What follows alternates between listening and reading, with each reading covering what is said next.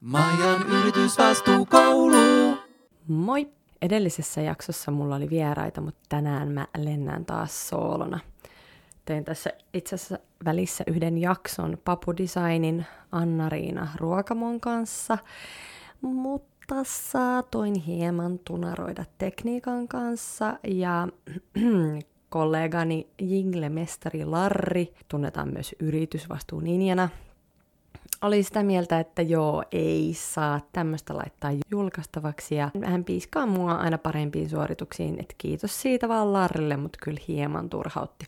Me otetaan Anna-Riinan kanssa ää, meidän todella mielenkiintoinen keskustelu uusiksi kyllä niin kuin ihan lähitulevaisuudessa, että malttakaa. No mutta tästä syystä nyt on ollut vähän pitkästi taukoa, sori siitä. Nyt mä oon täällä uudessa podcast-pesässäni Eetin toimiston kellarin saunassa. Saunan lauteella täällä istuskelen kaverini Kalevi Sorsan kanssa. Jostain syystä tämä Mikke on saanut lempinimeksi Kalevi Sorsa. Ja me aiotaan jutella teidän kanssa vähän, tai siis mä aion jutella, öö, Kalevi Sorsa ei sano mitään. Mä aion jutella tänään vähän farkuista. Eikä siis mistä tahansa farkuista, vaan kympin farkuista. Tää on Maijan yritysvastuukoulu ja mä oon Maija. Maijan yritysvastuukoulu. Jos Masi kattoisi Rank Brand-kriteerien valossa, se saisi ehkä joku niinku 16 kautta 34 pistettä, koska Masin äh, toinen brändi Saleski sai keväällä sen verran pisteitä. Ja ne tulisi just siitä Viron, Viron tehtaan ansiosta, että työoloista ja ympäristön näkökulmista. Mutta kehittämistä riittää. Tietenkin. Yksi on esimerkiksi ilmastonäkökulma, jota ne ei avaa, että millä energialla sitä pyöritetään sitä Viron tehdasta. Olisi hyvä tietää. Sitten raaka-aineissa kehitettävää, esim. luomun tai kierrätysmateriaalien suuntaan. Ja sitten sellainen aivan todella iso kehityskohde on se, että niiden äh, kankaista suurin osa tulee kuulemma Turkista. Ja siellähän on hirveästi ongelmia palkkojen, työaikojen, syyrialaispakolaisten työolojen kanssa. Ja ei nyt sitten riitä se, mitä mainitaan, että koko tuotantoketju on läpinäkyvä. Millä lailla se on läpinäkyvä, jää hämärän peiton. Läpinäkyvyys ei tarkoita sitä, että sanotaan, että ollaan läpinäkyviä. Konkretiaa, kiitos. No, nämä very nice farkut näyttäisi olevan sataisen luokkaa. Ei siis todellakaan kympin farkut. Älkää nyt ihmetelkö siellä, että mitä se horisee kympeistä ja satasista. Mä pääsen kohta niihin kympifarkkuihin. Kaikki kuitenkin haluaa tietää, mistä saa niin halvalla. Jos olisi ostomielellä, niin ää, ei nämä very niceit olisi ollenkaan huonoimmasta päästä mun mielestä. Mutta kyllä mä toivoisin, että otettaisiin siellä nyt nämä mun palautteet kiitollisuudella vastaan ja tähdättäisiin parempiin raaka-aineisiin, panostusta runsaasti siihen turkkikuvioon ja lisää läpinäkyvyyttä ja, ja hyvää tsemppi päälle. Mä en ole itse ostanut farkkuja kymmenen vuoteen, kun mä alkoi niin ärsyttää se, että ne kuluu haaroista puhki jonkun 15 käyttökerran jälkeen. Jotenkin ei kestä niin kuin vaikka viittä vuotta. Ja musta se on liian vähän aikaa. Plus silloin, kun mä oon viimeksi ostanut farkut, niin mallit oli kauhean matalat ja niitä sai nykyään jatkuvasti, ettei pylly näy. Saaks sanoa podcastissa pylly? Pylly. Mutta siis ää, sitä markkinointia ja mainonnan toimittajaa, siitähän mä nyt puhun tässä, enkä pyllystä. Tokihan mä avuliaana ihmisenä selostin sille sitä kaiken, mitä mä farkuista tiedän. Vähän internettiikin siinä kattelin ja selvitin, että paljonko farkkuihin kuluu vettä ja niin edelleen. Siis ihan älyttömiä määriä, jopa niin kuin neljästä tuhannesta kahdeksaan tuhanteen litraan vettä per farkku. Farkkupari. Uh, very nice voice kertoo, että paljonko niiden farkkujen valmistamiseen menee vettä. Se olisi very nice. Jos niillä on ympäristöystävällisemmät kulutusmenetelmät siellä, niin se tarkoittaa sitten kaiken järjen mukaan, että sitä vettäkin kuluu vähän. Maijan yritysvastuukoulu. Yksi mun hauista oli, että Suomen suosituimmat farkut. Ja jackpot! Ö, löysin Prismasta kympin farkut. Aivan muodikkaan näköiset stretch-farkut, hinta vaan 9 euroa 95 senttiä. Ja siis tämähän oli niin, niin kuin mieletön juttu, että siitä oli oikein tehty uutisia. Vähän niin kuin nyt on ollut uutisia siitä, kun Hesan uuteen tripla-kauppakeskukseen on avattu jotain aivan hirveitä uusia pikamuotiketjuja. Älkää ihmiset menkö niihin. Viime vuoden maaliskuussa Iltalehdessä oli otsikko. Suomen suosituimmat farkut alle 10 euron pari viedään käsistä löytyvät jo kymmenien tuhansien naisten jalasta. Nämä S-ryhmän oman hausmerkin siniset, lainausmerkeissä perusmalliset pillifarkut, tämä sieltä lehdestä, tuli valikoimiin vuonna 2017 ja ne on 80 prosenttia puuvillaa, 18 polyesteriä, 2 prosenttia spandexi. Spandex. No, ihan hirveetä. Siis ihan hirveä juttu. Mä en ota kantaa nyt niiden farkkujen väriin tai pilliyteen, mutta siis eihän nämä nyt voi olla vastuulliset millään mittarilla. Mutta niin vaan valikoimapäällikkö Niina Paavilainen S-ryhmän vähittäiskaupasta huomauttaa Iltalehdelle, että farkut valmistetaan Pakistanissa tehtaassa, joka on läpäissyt kolme erilaista sosiaalisen vastuun auditointia. Syvä huokaus. Se on kumma juttu, miten sokeasti näihin auditointeihin tunnutaan luotettavan.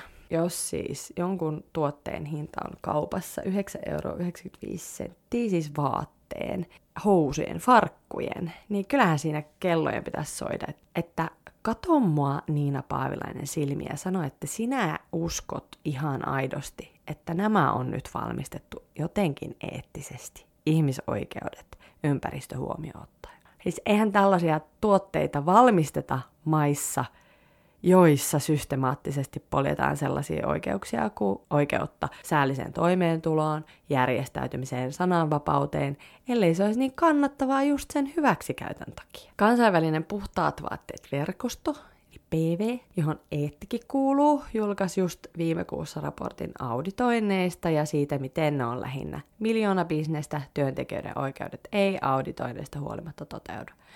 Vanha tuttu tuttu, surullisen kuuluisa, yli tuhat ihmistä tappanut Rana Plazan tehdasromahdus on yksi ihan hirveimmistä esimerkkeistä tästä. Se tehdashan oli siis auditoitu vain kuukausia ennen romahdusta. Nyt siteeraan itseäni. Vastuullisuusjärjestelmät ja auditointiyritykset tekevät raportin mukaan maine bisnestä, joka työntekijöiden oikeuksien suojaamiseen ja työolojen parantamisen sijaan keskittyy suojelemaan asiakasyritysten mainetta ja tuottamaan voittoa yrityksille. Sen voi lukea meidän nettisivuilta. Älkää siis please S-ryhmä höpiskö, että meidän mielestämme muoti kuuluu kaikille vastuullisesti ja parhaalla hintalaatusuhteella. Kyllä tässä nyt taitaa olla se hinta-hinta-hintasuhde, mikä teillä siellä erityisesti kiinnostaa. Siis onhan se mahdollista, että S myy näitä farkkuja tappiolla, niin sanottuna sisäänheittotuotteena. Mutta tässä taas törmätään sitten siihen, että kun kuluttajalla on ihan hito vähän tietoa ja kuitenkin me täällä räpistellään ja tunnetaan huonoa omaa tuntoa näistä, tuntoa näistä valinnoistamme, jos olisi näin, että niiden tuotanto on ihan tosi ok, ja hinta nyt sattuu olemaan näin matala sen takia, että sillä houkutellaan ihmisiä ostoksille, niin minua tosi paljon kiinnostaisi kuulla, että paljonko on farkkujen valmistaminen maksanut, millaiset palkat siellä Pakistanissa tehtaalla maksaa. Soitin vastuullisen vaateteollisuuden asiantuntija Anniina Nurmelle, joka pyöritti itse Nurmi-nimistä vaatemerkkiä, joka teki myös farkkuja. Kiitos Anniinalle konsultaatiosta, tarjoan sulle joskus pissen. Kysyin häneltä, että paljonko farkkujen tekeminen maksaa, siis niin kuin vastuullisesti. Kaupassa maksettava hinta ei tietenkään kerro siitä, että paljonko se tuotanto on maksanut, mutta vähän tälleen niin kuin antaa suuntaa. Annina kertoi, että hänen Suomessa valmistetut farkut makso siis kaupassa, tai siis OVH oli 169 euroa, josta pikkasen yli 30 oli materiaalien, työn, merkin, nappien, vetskarien ja kuljetuksen osa. Eli siis se farkkujen tekeminen makso 30. Ja totta kai halvemmalla saa tehtyä, kun volyymit kasvaa, mutta ei kyllä alle kympillä. Tai sitten aletaan niin kuin jo tinkiin ihan hitoasti kaikesta. Pakistanissa lakisääteinen minimipalkka on euroissa noin 140. Ja sitten tällainen Global Living Wage Coalition on laskenut, että elämiseen riittävä palkka olisi siellä maaseutualueella noin 165 euroa ja kaupungissa noin 188 euroa. Eli siis useita kymppejä enemmän kuin se lakisääteinen minimipalkka. Sitten PV-verkoston kannattama kunnianhimoisempi Asia Floor Wage, niin sen laskelma on noin 339 euroa. Eli siis, mitä onko tämä nyt jotain niin kuin tuplat, ylituplat, laskekaa joku.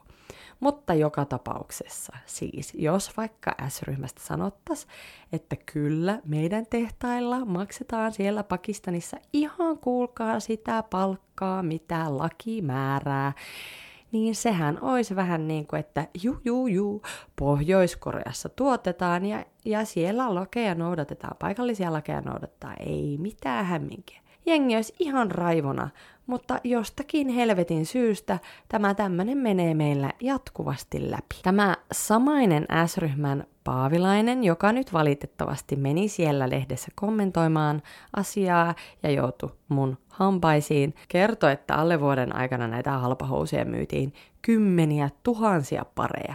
Ja tästä näppärä aasinsilta yhteen mun lempiaiheesta. Ydinongelmahan tässä kaikessa on nyt se, että me kulutetaan aivan liikaa.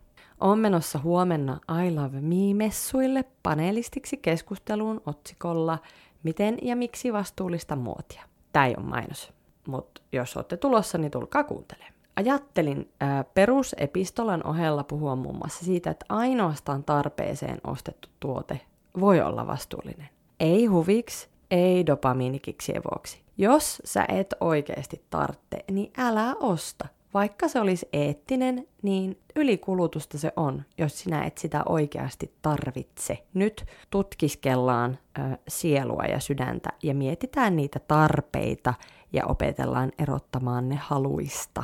Ok, tämä on meille kaikille.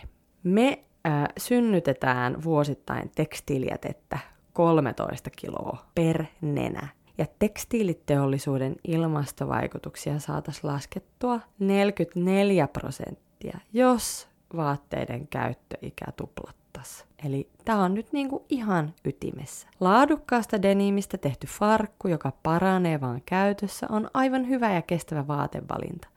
Mutta nämä S-housut, niin en nyt sitten kyllä ihan näkemättä ja kokematta niin usko, että mitkä erityisen kestävät on. Jos sulla on niistä kokemusta, niin pistä viestiä. Oliko hyvät, oliko kestävät, tuliko niistä sun lempivaate? Majan yritysvastuukoulu. Kuriositeettina veden kulutukseen liittyen mun lemppari älyttömyys, eli Araljärven tapaus. Muistatteko sen? Siis lähes koko Araljärvihän kerta kaikkiaan lakkas olemasta puuvillaviljelyn takia.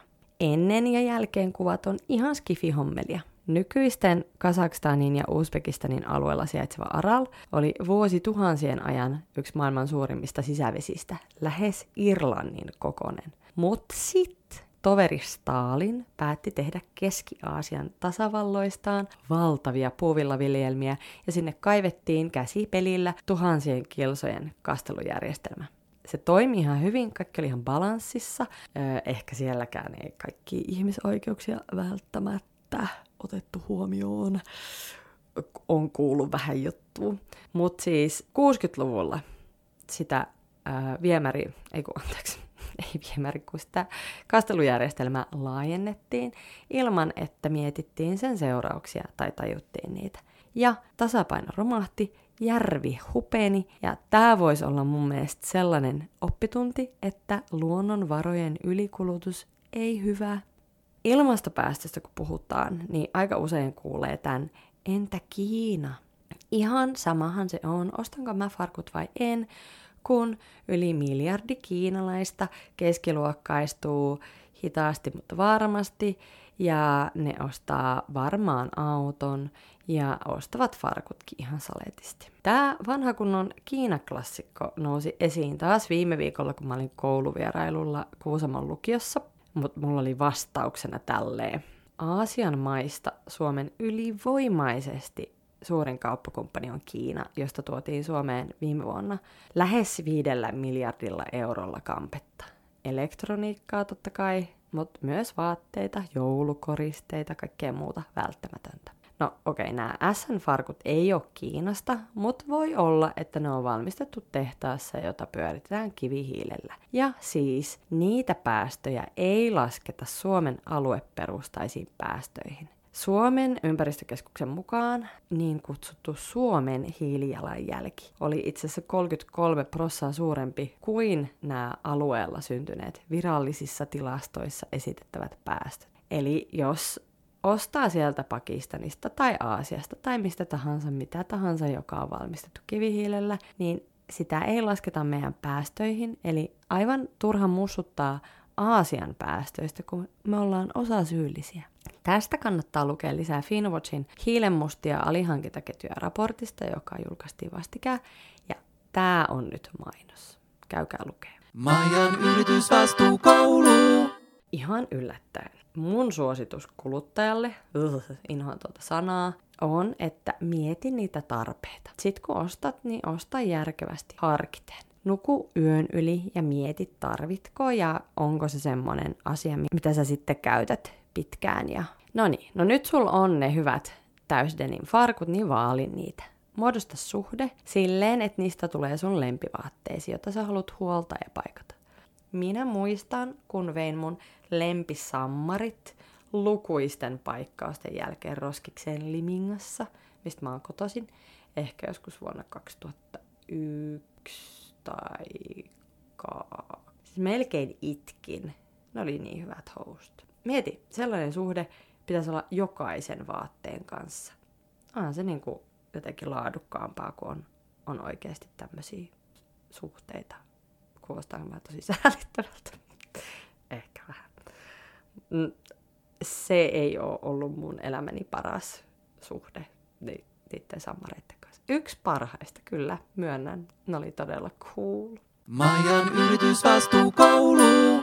Nostalgia-oireita, kun olin siellä Kuusamon lukiossa ja ne opiskelijat oli siis syntynyt 2002. Joo, älä. Ja mulla oli silloin päälläni samana vuonna ylioppilaslahjaksi saamani villapaita. Hieno, lämmin, ihana villapaita. Terkut sen valmistajalle Kalojen Tellelle Virkkulaan. Mutta kyllä me kaikki oltiin jotenkin vähän silleen, että hetkinen, anteeksi. Siis te olette samaa ikäisiä kuin tämä mun villapaita. Mm, vikaksi vinkki, että farkkuja ei sit tarvitse juuri pestä mulla oli aikomuksena suositella farkkujen pakastamista, koska mä olin kuullut, että se freesaa niitä ja tapaa, bakteerit, tapaa bakteerit. Mutta sitten selvittelin asiaa ja löysin Albertan yliopistossa Yhdysvalloissa tehnyt tutkimuksen, jossa selvisi, että 15 kuukautta pesemättä käytetyissä farkuissa oli suunnilleen sama määrä bakteereja kuin housussa, jotka oli, joita oli käytetty kaksi viikkoa pesun jälkeen. Ja kaiken hyvän lisäksi ne bakteerit oli ihan vaan meidän omia tuttuja turvallisia bakteereita. Ihon mikroorgasmit ei ole vaarallisia meille itsellemme. Farkkujen pakastamisen hyödystä ei ole näyttöjä. Ilmeisesti siis käy niin, että kylmässä bakteerit vaan vaipuu horrokseen ja sitten kun ne pääsee iholle lämpimään, niin sitten ne taas herää mukavat bakteerit. Samaan johtopäätökseen oli ehkä ihan itsenäisesti tullut Ylen taannoin haastattelema yrittäjä Sari Hakkarainen kotkalaisesta California-liikkeestä. Hän sanoi tälleen. En ole kuullutkaan pakastamisesta. Mieluummin laittaisin ne ulos tuulettumaan, kun tunkisin pakastimeen ruoan sekaan. musta, oli, musta oli mainio. Hyvä Sari. Majan yritysvastuukoulu. Kiitti, kun kuuntelit. Maijan yritysvastuukoulua voi nykyään kuunnella SoundCloudissa ja Spotifyssa, mikä on musta ihan kreisiä. Ja kiitos kaikille, joilta on saanut palautetta. Sitä saa antaa jatkossakin, vaikka mailillä maija.lummeat.eetti.fi, Eetin Instassa tai Twitterissä. Pus pus ja heippa! Majan yritysvastuukoulu.